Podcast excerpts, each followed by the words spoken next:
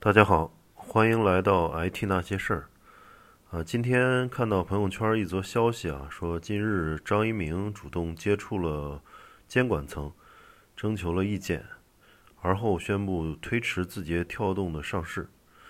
啊，但是在官方没有看到任何消息，不知道这条消息的这个虚实啊。最近确实由于这个滴滴事件之后啊。呃，也有其他的公司，比如 Keep 啊，还有这个喜马拉雅，也都推迟了这个上市。呃，但是那个字节跳动的上市呢，一直是山雨欲来啊。据业内专业人士评估，字节系的资产规模啊，接近腾讯和阿里。一旦上市呢，将是中国第三大市值的互联网公司。那么，作为这艘航母的掌舵人，张一鸣给人的感觉非常低调啊。甚至有些腼腆，身上透着一眼就能看到的理工科气质。即使现在他已经是霸道的不能再霸道的总裁，张一鸣在媒体前露面的次数很少。那流传甚广的说法呢，是他口中的“延迟满足”这四个字儿。他不是一个立即享受的人啊，很有耐心去做一件事情，并力求做得最好。虽然张一鸣本人的信条是延迟满足，但他做的 APP 呢，无论是呃今日头条还是抖音啊，其实都是立即满足，而且让人停不下来。对于这一点呢，互联网上也有大量的批评声音啊，质疑这种奶头乐文化、算法投食等等。这里我们不做评论，毕竟大多数市场需求本来就是在满足。懒惰和贪嗔痴这些普遍存在的人性弱点，呃，TikTok 在国外的这种势不可挡、势不可挡啊，也说明娱乐致死的这个社会需求并非中国独有。回看张一鸣的经历呢，也很值得我们学习。呃，在文章中，呃，看到他说在南开大学读书的时候呢，他实际上就非常有耐心。用现在的流行的话说，就是很长期主义。大家呢在学校里都忙着打牌、玩游戏、啊恋爱，他却读了大量的书，尤其是人物传记，还有中外期刊，积累了大量的知识。这些知识非常广泛啊，当时看似无用啊，也不是自己专业的书，呃，但是呢，在他后续创业的过程中呢。发现这些知识知识啊，对他认知这个世界、洞察人性啊，包括治理公司，都起到了潜移默化的作用。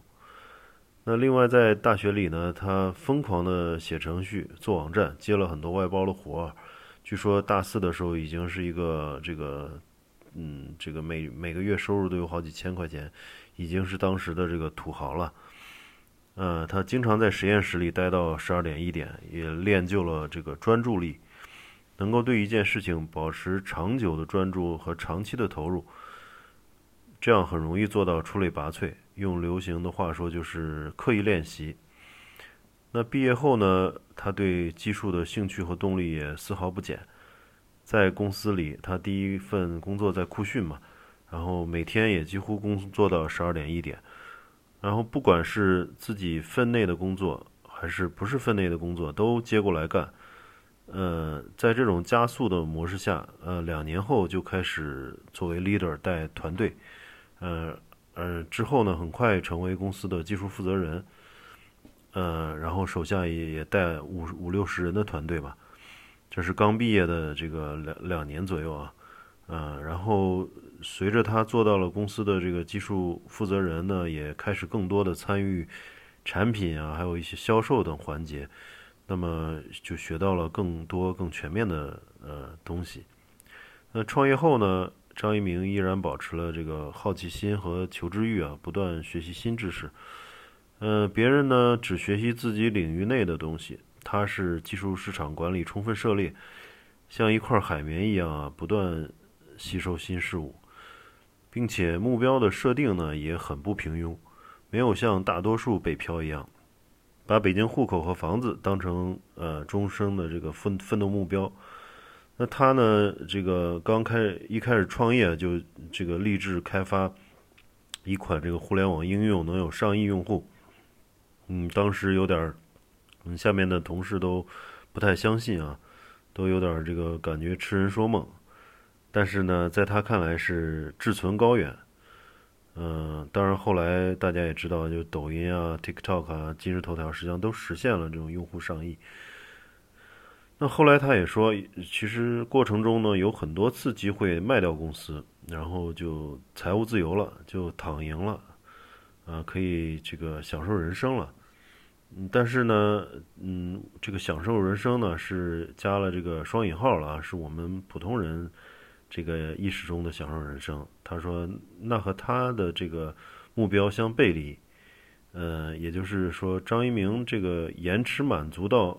根本没有什么物质需求，他实际上是在追求一种自我实现。呃，他的满足感呢，更多来源于和优秀的人在一起做事儿，并把事情做得最好。啊，所以这种人就非常厉害，直接就奔着马斯洛需求层次理论的最高等级去了。呃，也可以说他是一个脱离了低级趣味的人。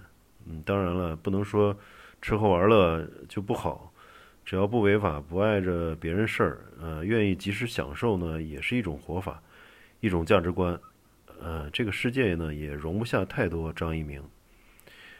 呃，在一篇的在一篇采访稿的结尾啊，张一鸣对记者说：“呃，太多聪明人没有耐心或者容易傲娇，所以没有能做出更大的事业。”呃，这句话听起来很气人啊。就千亿美元级级别公司的这种创始人，还是没有什么傲娇啊，实在是让我等凡人无言以对。